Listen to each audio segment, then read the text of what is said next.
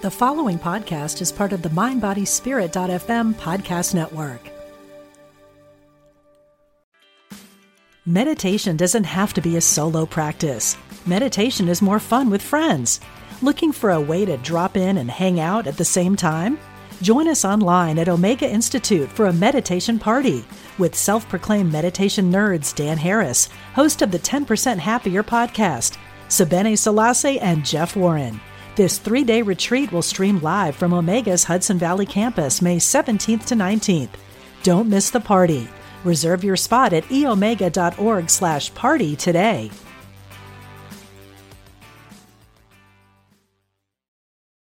This episode is brought to you by Visit Williamsburg. In Williamsburg, Virginia, there's never too much of a good thing. Whether you're a foodie, a golfer, a history buff, a shopaholic, an outdoor enthusiast, or a thrill seeker, you'll find what you came for here and more. So ask yourself, what is it you want? Discover Williamsburg and plan your trip at visitwilliamsburg.com. Welcome to the Radiate Wellness Podcast. I'm your host, Christy Clemens Hoffman. Each week, we will discuss tools, tips, and ways to radiate your best life ever, interviewing practitioners, authors, and luminaries to help you on your path. Wellness, joy, peace, abundance. What do you want to radiate?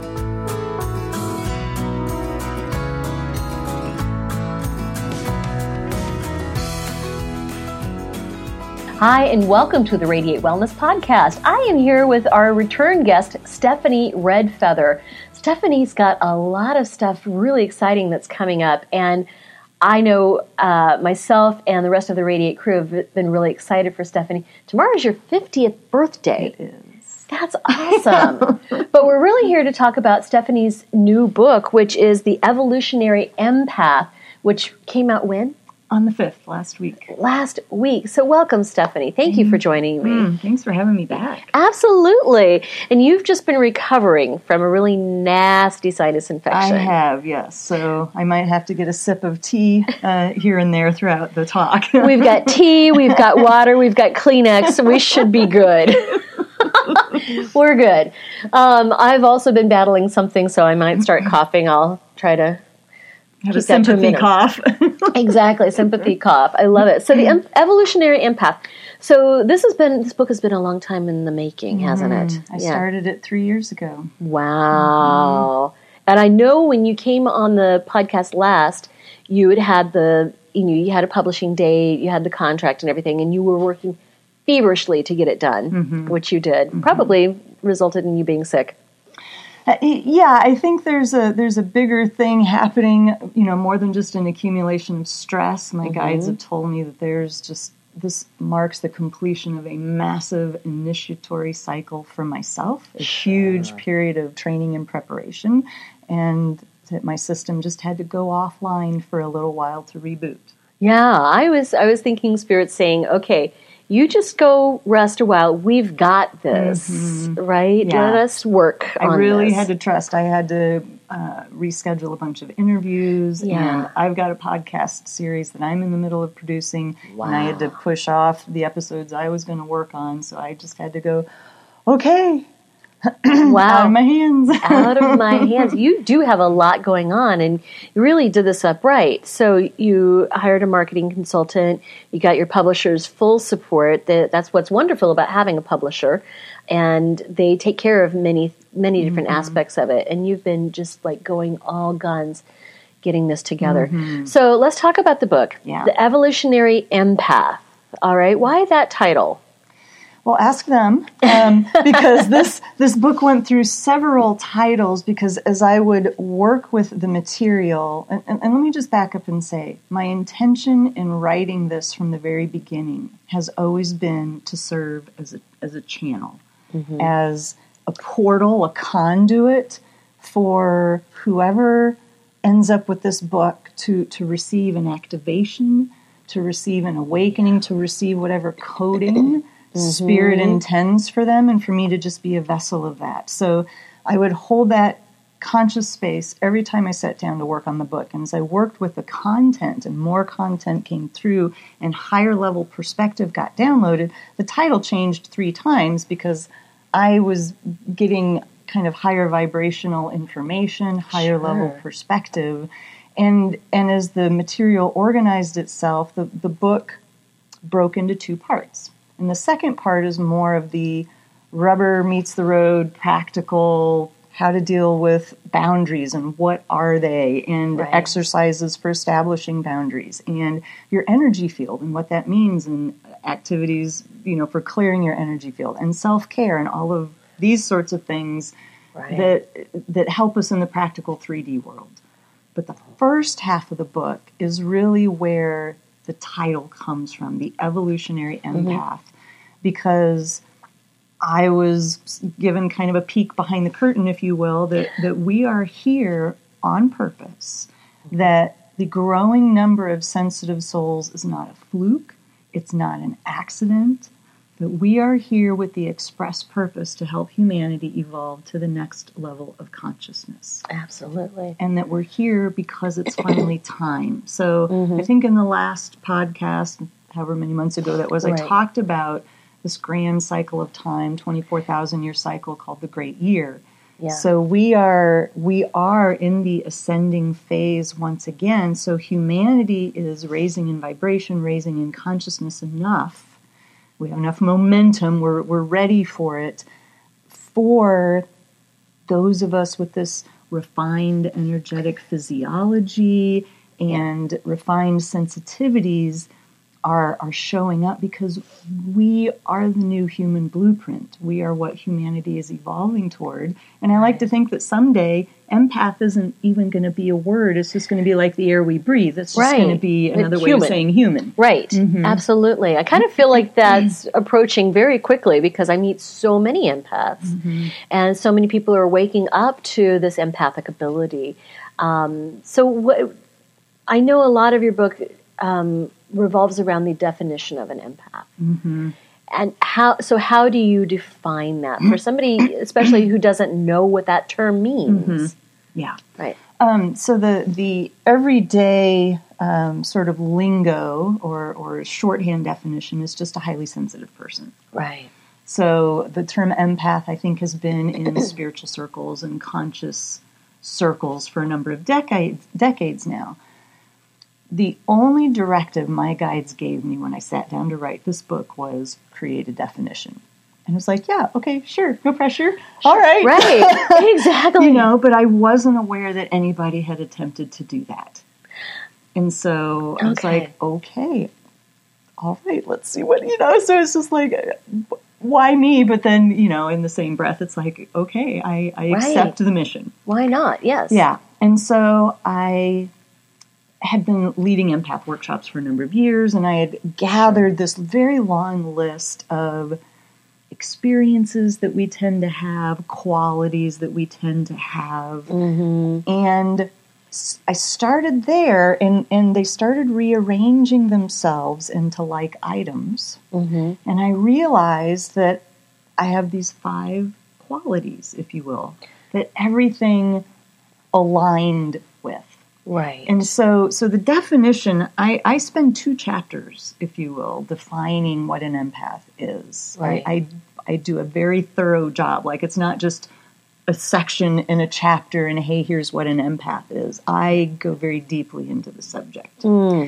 And so there are multiple ways that I approach it. One, I talk about what an empath is not. right. So, Very important. So, for example, it's not a skill Mm-hmm. or something that we can turn on and off. It's not witchcraft. It's not, you know, in, insert your favorite woo woo word here. It's it's Right. not that sort of thing.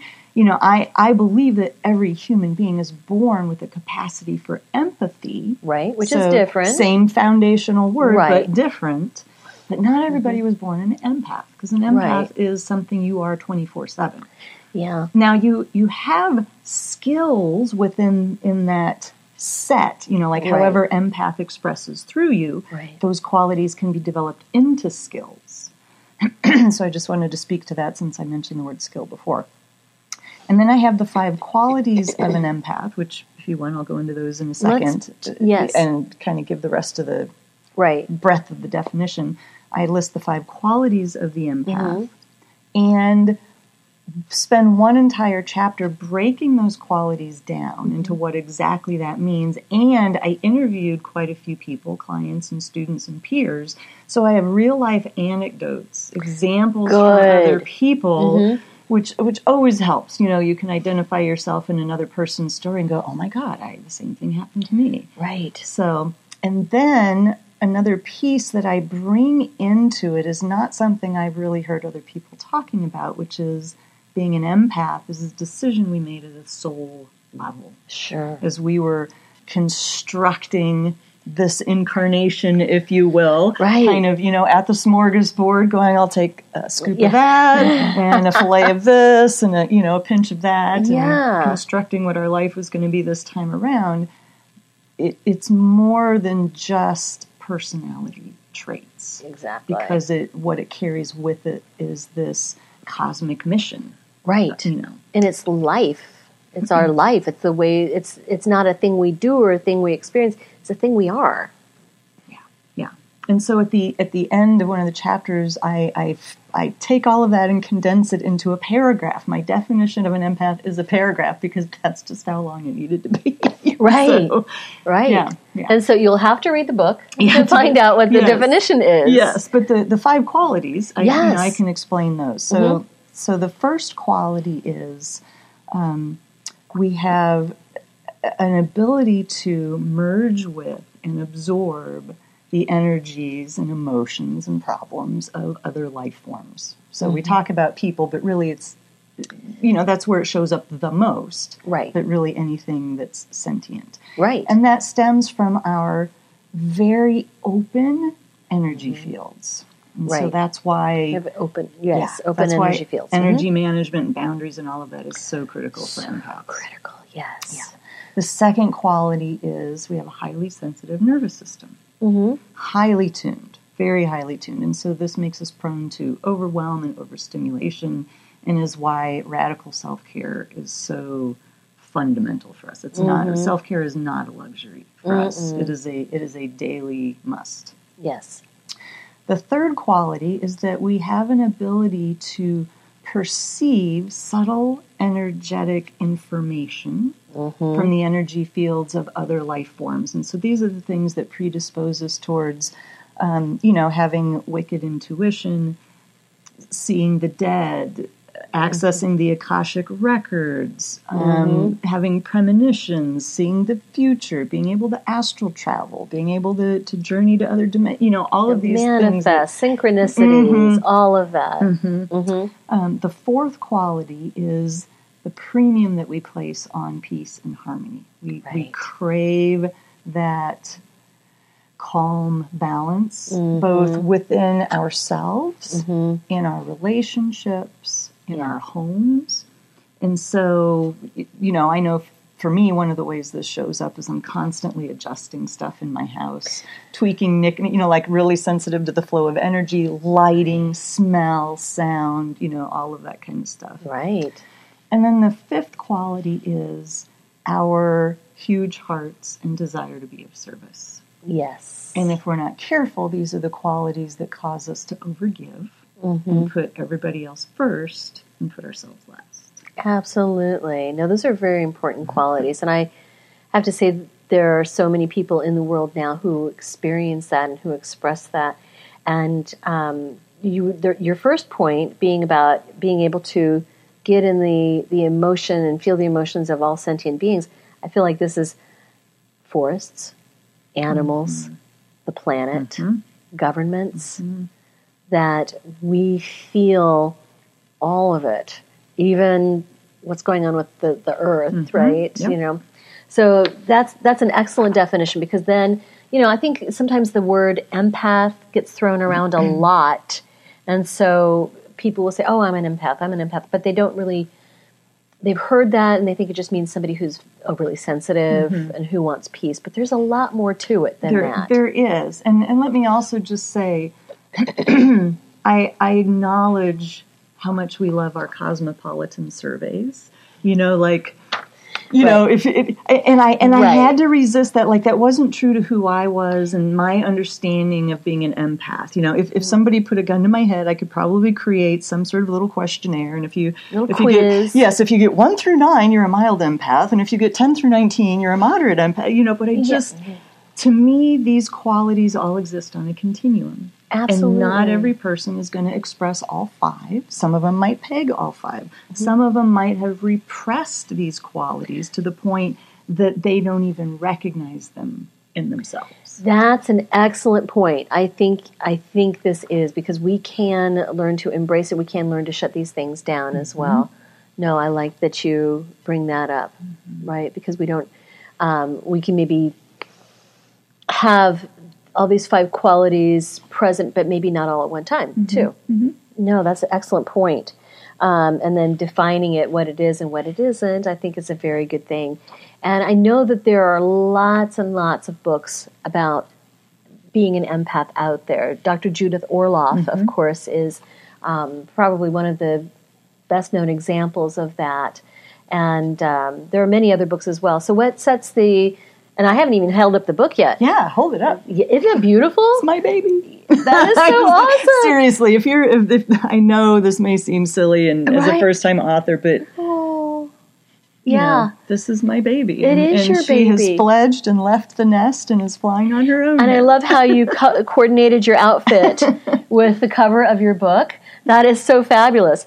And um, so, what is it that sets the evolutionary empath apart from like Dr. Orloff's Mm-hmm. stuff? Yes, um, she's got some brilliant stuff. I, I don't know her personally, Right. Um, but in um, skimming the book, I haven't read it, but I've I've looked at um, a fair amount of Mm-hmm. it.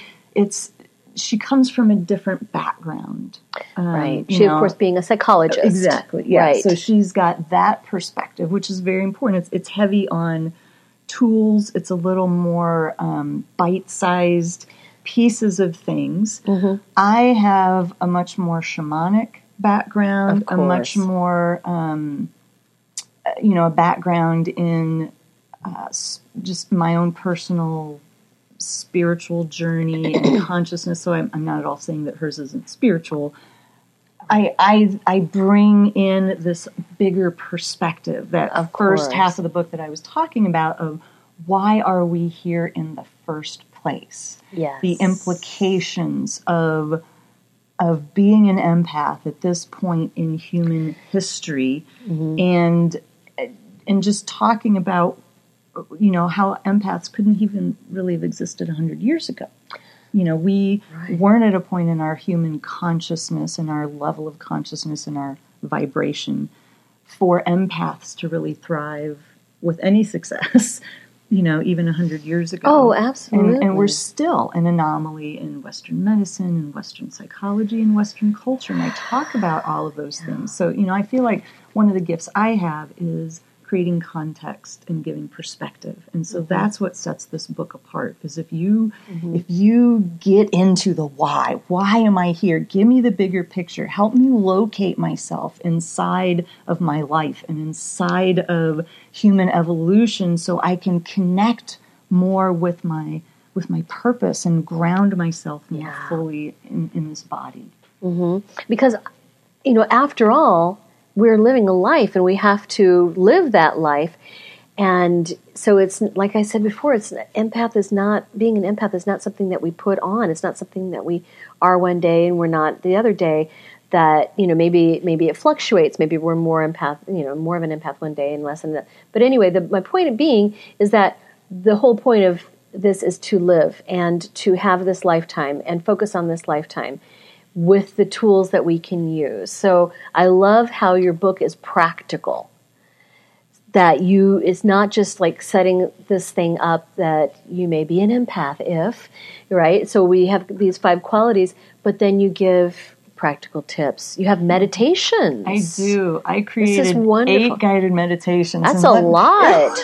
in, in in the vision of the book, I'm like, this is going to be really cool. And then when it came time to do them, I'm like, this is a lot of work. That's a it, was, lot it was like creating another book, if you will, because Right. That's a a lot of meditations. Yes, I I actually produced them myself. I I Fantastic. scripted them, recorded them, and produced them myself. But Wow. but it's so much value added, so Right. much value added because one of the most important things I learned in my spiritual awakening is the experience, your own personal experience of a thing, And the experiential.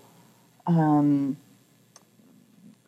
yeah, the experiential experience. Sorry, I couldn't come up with a better word. But, but instead of taking in knowledge because you read it somewhere, mm-hmm. taking in knowledge because somebody told you that's how a thing is, mm-hmm. it's experiencing it for yourself, Living living it. it, feeling it in your body, Yes. getting your own body felt sense of what is true and what isn't. Because especially as empaths, I mean, we have got we have got all the faculties to be really good BS detectors. We just mm-hmm. turn a lot of that stuff off because it can be overwhelming. It can be inconvenient too. Yeah, and, and yes, yes, yes, excellent point. And so, you know, being an empath carries just such an implication and and it's important that people find out the truth for themselves, find out their truth for themselves. And so a lot of these meditations are, are guided exercises where I take them through experiences with their body, take them through their own personal experience with the feminine and the masculine, so that they can download their own truth, their own experience, instead of just taking in something I just because I wrote it in a book. You know what I mean? I want them to get it in themselves. And that's what I love about this and your approach and your approach with it. I've, I've not worked with you personally, but I know a lot of people who have. And your approach with people is like it's guiding them to have their own truth rather than teaching them something that they can integrate if they want to, but actually guiding them to, to integrate that in the moment. And um, you give such practical tools to do that. And so I have to ask, Stephanie, when did you realize that you were an empath? I would say that coincided with my spiritual awakening in general. Um, you know, so I was an empath for the first 30 years of my life, didn't know it. Had no idea what that was. Yeah, had no idea what that was. I just went around thinking everything I felt was mine. Right. you know, and being incredibly emotional and, and schizophrenic, if you will, and dramatic. You know, how many Right. times have I been told you're too sensitive, you're overly dramatic, you're fragile, you're, you know, all of this kind of stuff. all of these things. And so when my spiritual, uh, and by the way, for people who don't know, I was in the Air Force for 10 years. I know that is so that is so funny. I just think that is like the coolest thing because like you don't present as somebody who would be military, but you're totally a veteran. Yeah. Yeah, yeah. Okay. And so, so that's, you know, being an empath, an unconscious empath in the military. That must have been really hard. It was incredibly hard. painful. Yeah. And, you know, in hindsight, when you get enough years on you, if, if you're if you've if you've done your work, usually if this is a product of doing your work, you can look back on your life experiences and appreciate them and actually Yeah. choose to not trade them in. Like Right. you would choose those experiences again Mm-hmm. because they set you up perfectly to deliver the medicine, Yeah. you know, that you're here to be a carrier of. Right. Right. So when my spiritual awakening began, um, it, I, I call it the pre-quake tremors. They they started around ooh ninety nine, two thousand, Right. um, and yeah, and then That's like childbirth pains full or on, yeah, exactly. The what a Braxton Hicks Right, yeah. contractions or whatever. It's like just kidding, you know. we're not really having a baby yet, you know. It's like okay, we're not we're not having full on, you know, midlife Right. crisis, dark night of the an soul actual yet. awakening? Right.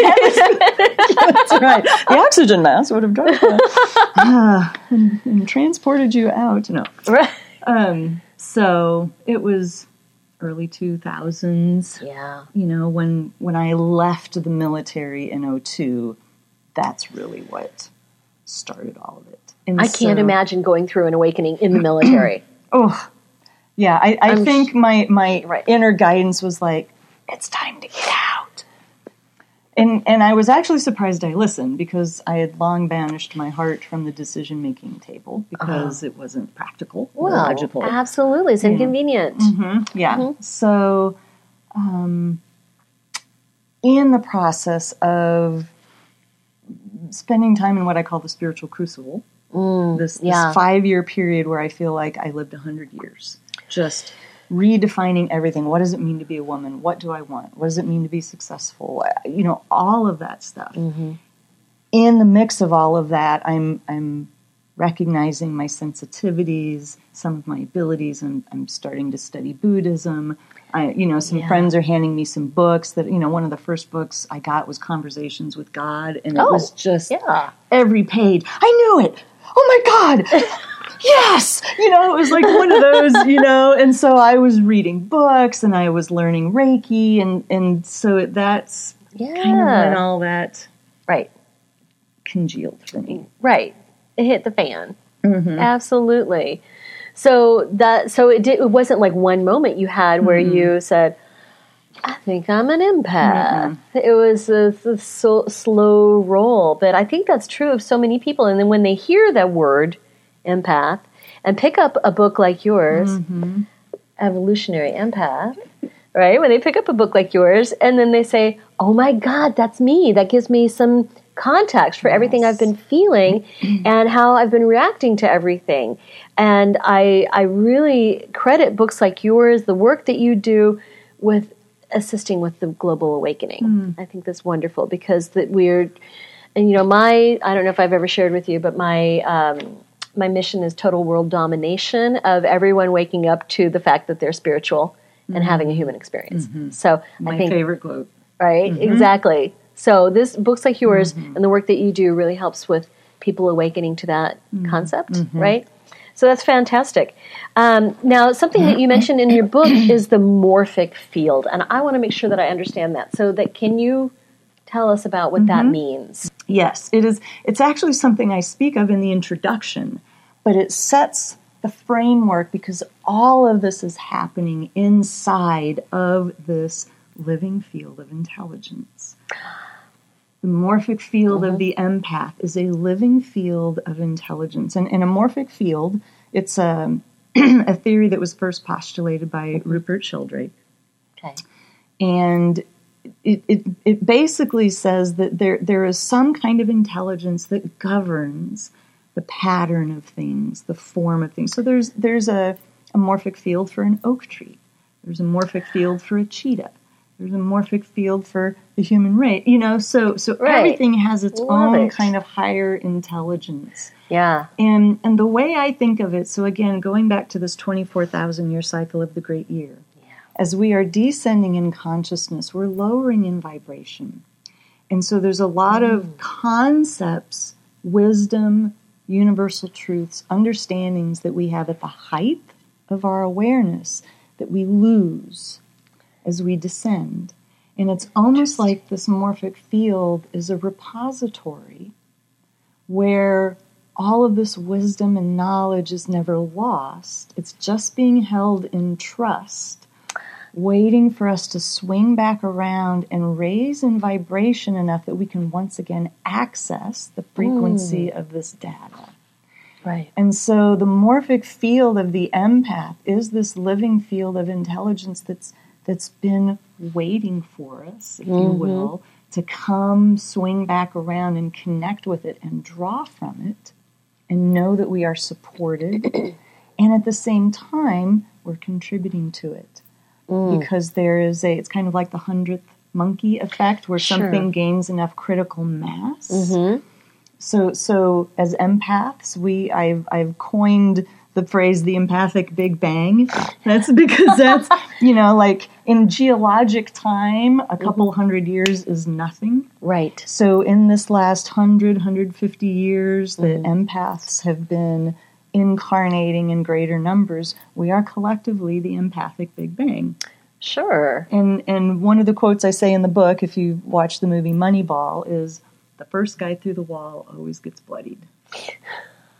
and so literally collectively we are the first ones through the wall. Right. Getting bloodied, paving the way, Wow. defining these concepts, standing together arm in arm, mm-hmm. saying that we are a real thing. Yeah. We're not going away.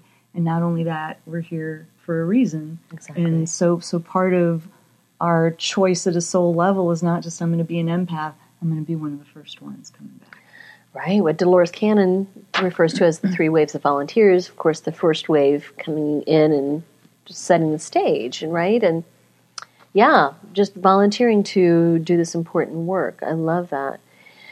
And it does feel like we get bloodied sometimes, mm-hmm. doesn't it? Mm-hmm. Big time, especially when we feel everything. Yes. When you're feeling the destruction of the rainforest and the pollution of the ocean and the destruction of species. I mean, we feel mm-hmm. that. I remember as a child, you know, like my parents just saying, You feel the whole world. This is, I mean, it's like they were puzzled. They mm-hmm. didn't know what to do with me, mm-hmm. right? So, um, along with this morph- morphic field, there's the shadow aspect. Mm-hmm. And again, would you just like say a little bit about that too? Because mm-hmm. I think it is important. Yeah. So the kind of daily working definition I use for shadow is our shadow is the disowned, unloved parts of ourselves. Mm.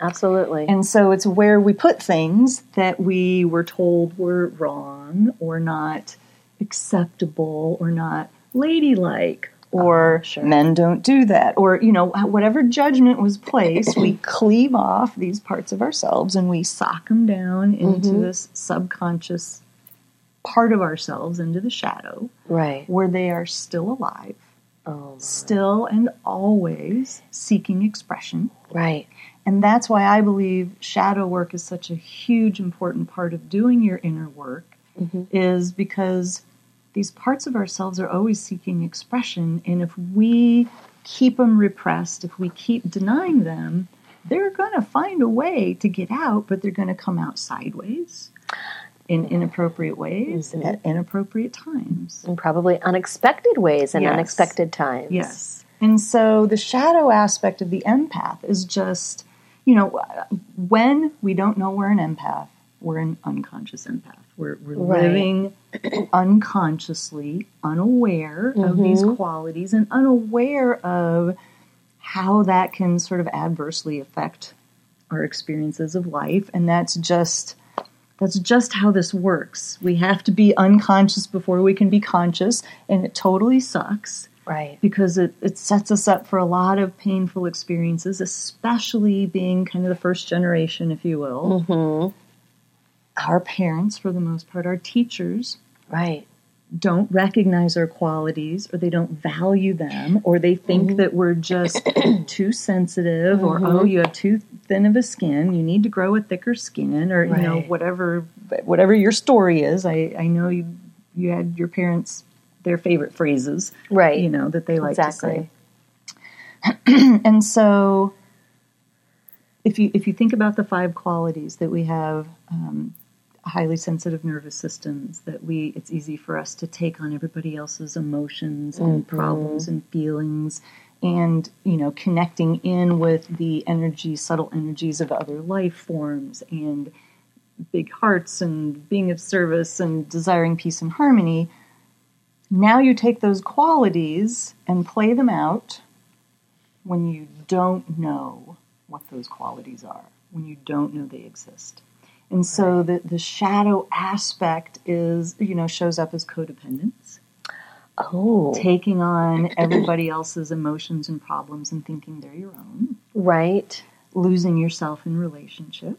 Sure. Not knowing where you end and mm-hmm. the next person begins. Right not you know choosing not to or or being afraid to rock the boat right. or stand up for yourself mm. or take a stand or advocate right it usually means we suck at saying no and drawing mm-hmm. boundaries mm-hmm. we have we have no idea how to do that or we're afraid we don't know how to ask for what we need so there's a, a huge list of qualities. You know, we get overwhelmed all the time because we don't recognize that we're taking on everybody else's stuff. And so these things get compounded. Right, right, right. That's very difficult. And so, um, yeah, when we when we get overwhelmed like that, it's really kind of hard to extricate ourselves too. Hi, this is Christy. I just want to say that we here at Radiate Wellness hope you're enjoying this podcast. It's free to you, and we hope that you find it informative and inspirational. Heck, even fun. We have just three small asks of you to help us radiate growth. First, please hit the subscribe button on whatever platform you're listening on. That way, you'll receive a notification every time that we have a new podcast episode out. Next, please give us a thumbs up, a like, or a five star review. If you're feeling inspired, a positive review wouldn't hurt. These two small things will help others find us when they're searching for great podcasts. Finally, please tell your friends about the Radiate Wellness podcast. Better yet, show them how to find us and how to subscribe. If everyone did that, we would double our audience. Thanks a lot. We really appreciate it. Now, the shadows aspect isn't, it sounds very shamanic. Mm-hmm. Is- Are there some, does the shamanic, do shamanic practices work expressly with that? And I'm thinking specifically of like soul retrieval. Mm-hmm. Sounds like these aspects of um, the shadow are something like soul fragments. Yes. Yeah, absolutely. And so and that's what the shamanic practice. And forgive me, I do not know. I know enough of shamanism to make me dangerous. so I'm asking dumb questions so our viewers don't have to. And so this seems very much like uh, soul retrieval type of work. And of course, when we get um, triggered, we get stuck, we kind of go back to these shadow aspects in our emotional response, et cetera, et cetera. Um, you know, in my practice, I, I see a lot of people who, in fact, I just worked with someone this morning who, if anybody has any problems in her circle, she immediately thinks that she has to fix them. Feels responsible for them. It's like, oh, I'm sorry you're having this. Well, it's theirs to have, right? 1st of all, and then feels like they need to fix it. Feels the need to please everybody, and that's also a lack of boundaries, mm-hmm. right? Feeling like you have to please everybody. So I know part of your book has to do with setting boundaries, mm-hmm. like a boss. and so, what is what do boundaries mean? I, I know that mm-hmm. some people think that well, if I'm setting a boundary, I'm keeping somebody out. Um, but what is like what is an, a good, honest definition of boundaries and how to set them? Yeah. I haven't figured out the short definition yet. A long definition is fine. okay. That's what's great about podcasts. It takes as long as it takes. yes. And it's it's hard for me. I mean, I do it in the book just because it- we live in a linear world. You have to talk about something first and second and third. But to me, the conversation of your energy field Right. and boundaries are really two sides of the same thing. Mm-hmm. And so, boundaries, uh, to- to have boundaries, you first have to have a sense of your own edges. You have to have a sense of where you end and Right. the next person begins. Right. And so, sometimes in my workshops, I will bring hula hoops Oh. and ask people to sit inside of them Mm-hmm. and and use that as a visual representation of their field of their edge like this is your personal sovereign space and you get to decide who's in it Mm-hmm. and if they're in it without your permission you can ask them to leave so so there's this you know and it's not the same distance for everybody but it's a good you know it's a good tool to use so so we have to have this understanding that we are energy beings and that we that we have a field and some people think of it as a bubble or a cocoon. I have a client that thinks of it as her hamster ball you know and then she wheels around you know. So it's, it's whatever works. And i also understand that we're we're talking finitely about something that's not exactly finite Right. and exactly. I and so I give that. I, I understand. Right. But to but to practice the concept, you have to to think of it physically in this as as a in, you know in the three D we have limitations. Mm-hmm. And so when we have this sense of self, then we can start to assess the condition of our boundary, of our container, of our field. Right. And so, one of the things I talk about is um, energy leaks. And it's some really cool stuff. Spirit downloaded me with some really cool concepts. And I and I talk about it in terms of blowout leaks and cave-in leaks. And so the terms are pretty self-explanatory. A blowout leak is when we're leaking psh, this way. Right. Cave and leak is when we just completely crumple and allow other people's stuff in. So the blowout, we're maybe leaking by pushing our stuff out, and then the Yes. cave and leak, we're taking everybody else's Yes. stuff in. those are two different, very different things, mm-hmm. right? Yeah, so there's great discussion in the book about those. You know, so so once you get the sense of your edges, then you can start to think, oh gosh, what crumples my field? Where do I lose my boundaries? Where is it easy for me to maintain my sovereign space? Oh, wow. And where do I just let it get torn to shreds and look like Swiss cheese? Mm-hmm. you know, and so there's a, a lot of different exercises, visualizations, and such. And you know, there's a, a meditation that addresses your field it's to to get you introduced to it and to and to shift the distances and to see how that feels and kind Love of take it. take a look around. Right. Um, but part of it too is staying inside our own sovereign field, because as empaths, a lot of times we're vacant. You know, like like the throne is in there, but ain't nobody sitting in it. Yeah. you know, because I I've gotten out and I've walked Right. over and I've plopped myself inside of your field and dropped my anchor in you. Right. And so while merging and blending with other people is our superpower, and if we wield it consciously, it makes us very compassionate, very understanding, exceptional listeners, negotiators, etc., etc. Mm-hmm. When we're unconscious with it, totally codependent, mm-hmm. totally losing ourselves in relationship, having no idea who we are, having no sense of self. So part of the mm. journey for so many empaths is step back inside your own boundary. Sit back down in your own throne and live your life from here. Right. Right. So that was a really long answer. That's okay. That's totally okay. So that's boundaries. And then, um, so I know that the the how we do that, how we go sit in our own throne. This is explained in the book and in the meditations.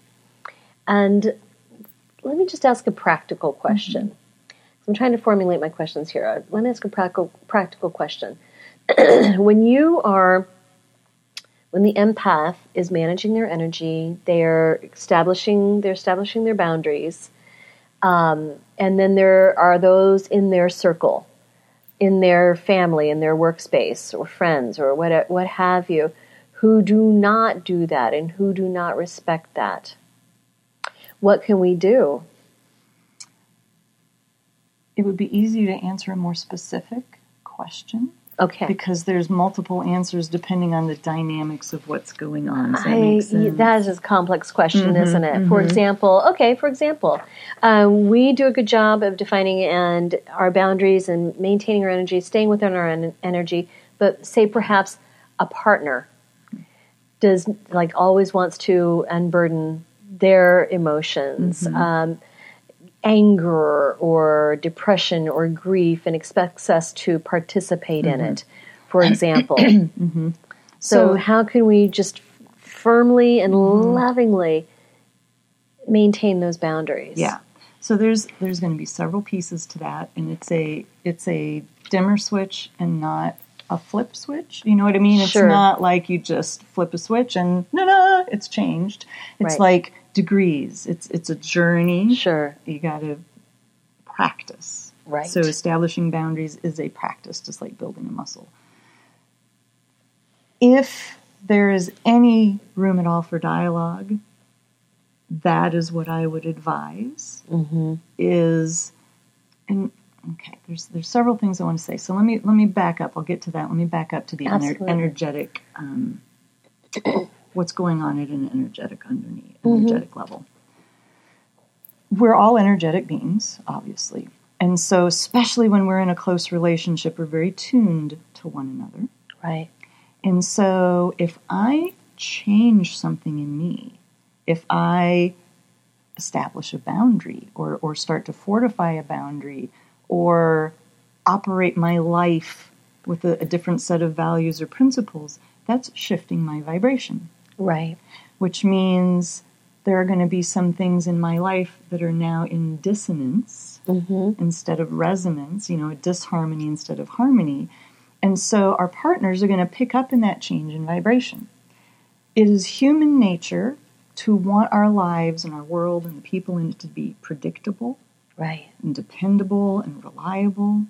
And so it's human nature to energetically go, oh, you left your box. Right. Get back in your box. I know who you are in your box. I know what you're going to say. I know how you're going to respond. Mm-hmm. I know if I do this, you're going to do that. If you're over here, I, I don't know what happens over here.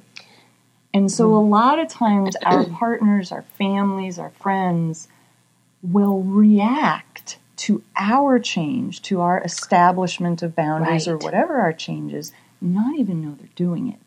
Mm-hmm. Not even know why, unless they're really, really conscious and go, hang on, this isn't a normal response for me. Where is this coming from? What did this provoke in me? And, right. and trace it back.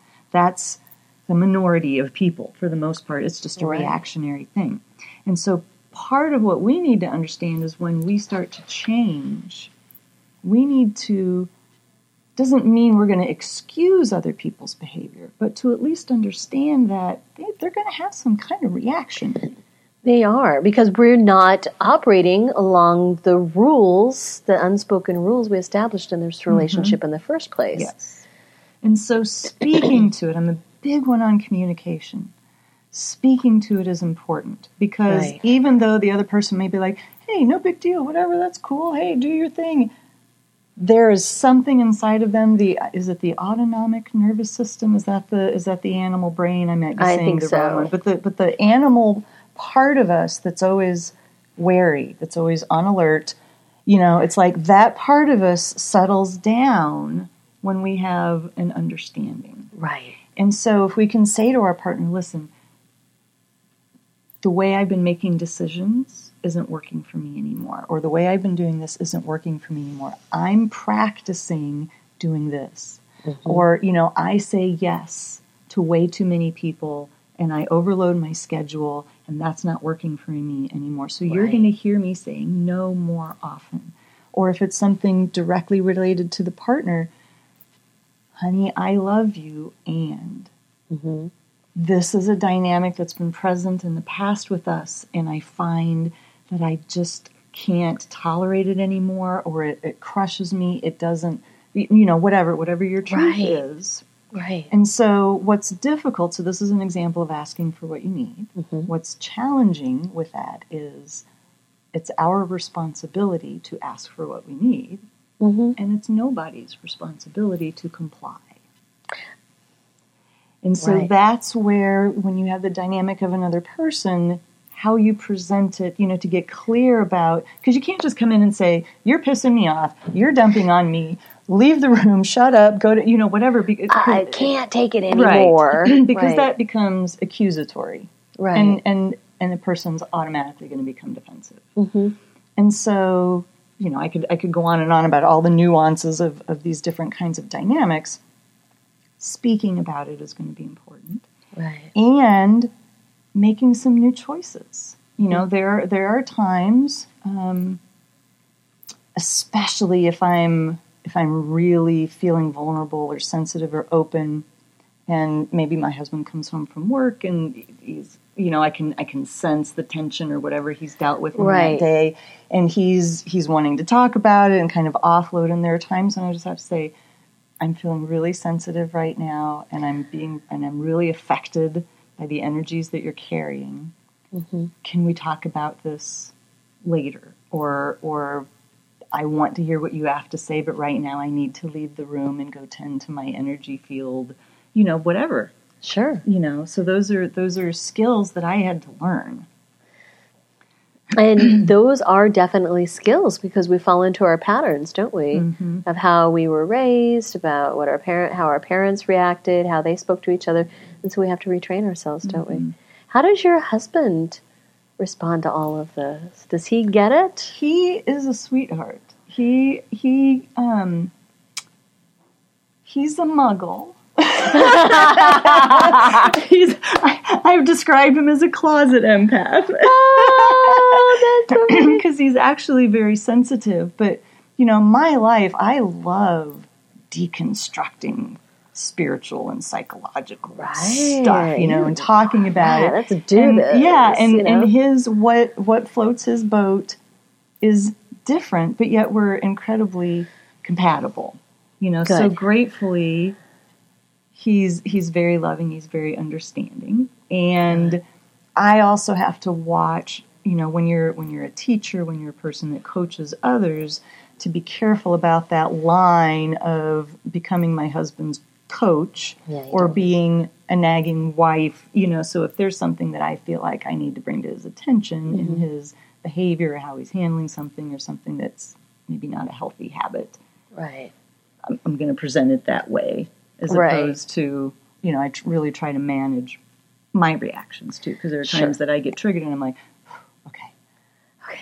you know, Just that's just we're just being triggered. we're just humans here, you know, Right. nothing's wrong.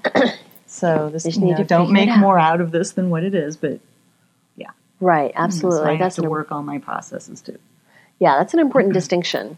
You know, and speaking of relationships, I think that when people start doing this type of work and awakening to their uh, status or their quality of being an empath, um, it can be uncomfortable in relationships. And I know a lot of people where their relationships just kind of self regulated, self defined, and mm-hmm. they lost some friends along the way, mm-hmm. lost some people in their families or or you know their circle mm-hmm. along the way because there are some that just can't deal with someone changing Right.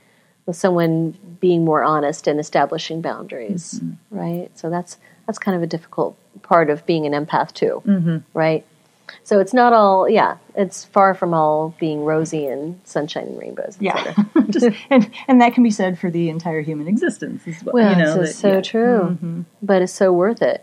Well, is there anything about the book that you think is important to mention that maybe I, I didn't know to ask or we haven't touched upon Mm-hmm. yet? Because I think it's an important book. Thank you. Well, just rolling off of the conversation that we just had, the the unspoken subtitle to this book is "Life Skills for an Evolving Species."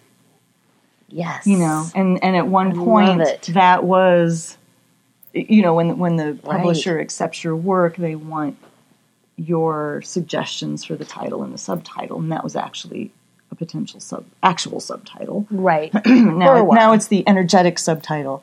But whether you identify as an empath or not, everything that I talk about in this book hmm. are good human existence skills drawing boundaries, learning to say no, asking for what you need, mm-hmm. managing your energy field, learning to be more embodied. There's a whole exploration of the masculine and feminine energies and healthy expressions of them and unhealthy mm-hmm. expressions of them. and you know, communication, just examples of things like when I when my spiritual awakening began, I was so grateful for the models I had Nice. of showing me different ways, not just teaching or talking about it, but actually observing how are they handling that. She just said that to him. That is so cool. I never would have thought. I didn't. I never knew I could say that. You know, like Right. just pulling all of those things into my toolbox. And so I offer, and for some people it may be rudimentary, like I know that stuff, but I, Right. it, but it's helpful, especially with a lot of clients and students I've worked with, to give them new languaging yes, or something, how to handle a thing, how to present a thing. Yes, I think that is very very useful. So yes, having having models. Um, one of my um, one of my teachers, Tina Zion, uh, has sections in her book where it's like this is how a conversation would go with a typical client. Imagine yourself in the place of the healer, and this is what you might say. And so, just having a model. It's like I'm not finding my own words. Let me have a model for how that could sound. I think that's very practical, um, and that's what I love about your work that you're doing. It's practical, and then you have a workshop coming up. I do. Tell me about the workshop. Yes. Um, so I mentioned that I've offered empath workshops for a number of years. So Right. when I sat down to write the book, I put those on, put the workshops on hold, took all of that data, folded into the book, downloaded a bunch of new information, got the book written, and then mm-hmm. it was time to completely revamp the workshop content. Of course. So I actually debuted it earlier this year. So this is it's not its inaugural, you know, Right. It's not the timing, main voyage. right? Um, but it's it's based on the new content. It's in Kansas City at the Hollis Center. It's December sixth through eighth. Right. It's two and a half days. So we start at, I think it's two o'clock on a Friday, mm-hmm. finish up on Sunday. I think it's something like five. Don't go to my website for the exact times, but basically it's two and a half days. Right. And, it, and it's an intimate dive into this content. We're going to do a lot of experiential stuff so that people can once again go into their own energy field, experience things for themselves, so that they can create their own guideposts, their own markers, their own ways of recognizing Yeah. when they've crossed a line or haven't, and checking in with their field and having all of these cool conversations. So, mm-hmm. Oh, that sounds really good. So again, December 6th through 8th, that is 2019. Mm-hmm. Um, this episode will drop November 19. So you've got time to sign up. Mm-hmm. And you've got the information on your website, which is, is bluestartemple.org.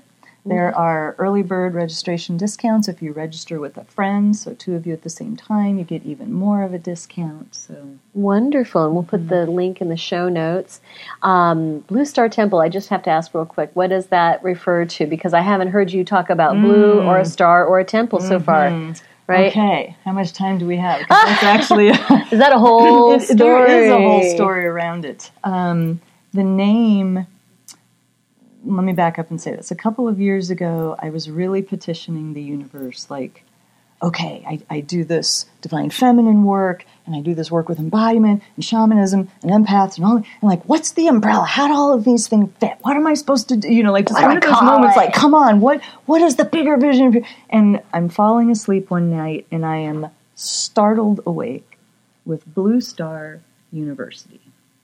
Nice. And I was Okay. like, oh my God, yes, Star University, yes. How do I do that? What is that? You know, so immediately I'm like, oh my God, this is this supposed to be brick and mortar? Is it, blah, blah, blah? you know, so all of that Right. business. I'm like, chill, cloths. Okay. And then not long after that, I get the vision that Blue Star Temple Right. is the first step. So I don't even know what Blue Star University is yet. I, I am working towards it, but Blue Star Temple right now is a virtual space. And the blue star refers to my very strong connection to the star Sirius. Oh, yes. I believe very much in our star relatives and oh, communing with our star relatives and the their influence on our planet and our mm-hmm. evolution as a species. But I was also shown that blue star refers to Venus, so it pulls in the imagery of Venus as well as a blue planet and the and the mm-hmm. feminine work that I'm doing and the earth as a blue planet. So there's multiple oh, layers of meaning Right. Blue Star Temple. Love it, love it, love it. Okay, so blue star bluestartemple.org. Org. Org. All right, we'll put that in the show notes. Stephanie, thank you so much for mm-hmm. joining me today. And again, the book is The Evolutionary Empath, a practical guide for heart-centered consciousness by Stephanie Red Feather, PhD. And this is also available on your website? Uh, yes, you can go to my website, um, and then there's links there to Amazon, Barnes and Noble, and Inner Traditions, and you know wherever your favorite places to purchase a book. Wherever book. fine books are sold. Yes, exactly. There's a Kindle edition available, and the audiobook should be dropping in January. Do you narrate the audiobook? do. Of course you do. You've got such a beautiful voice for it, Thank too. You, you know, Oh, can't quite hear it all right now. It's a little Wolfman Jack, but Sexy Kathleen Turner. And this is this, this is going to be fun. So wonderful. I'm excited for your book and excited for the possibilities. You've got a ton of interviews coming up, like 30 or some sort of mm-hmm. insane number of interviews coming up, and I'm just tickled that you would come and interview with me. Mm. I really appreciate it. Thank you. Thank you, Stephanie. All right.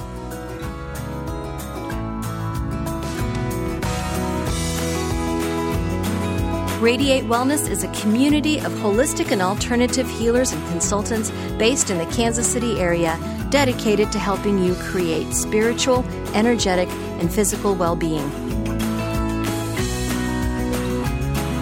To learn more about our practitioners, services, classes, and events, or to schedule an appointment, visit us at radiatewellnesscommunity.com.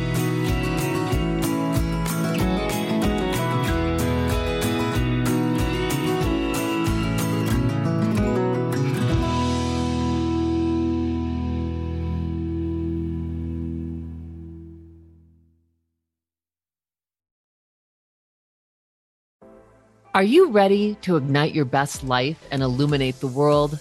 I'm Stephanie James. I'm a motivational speaker, transformation coach, and psychotherapist. And what lights me up is helping people just like you create the greatest versions of themselves.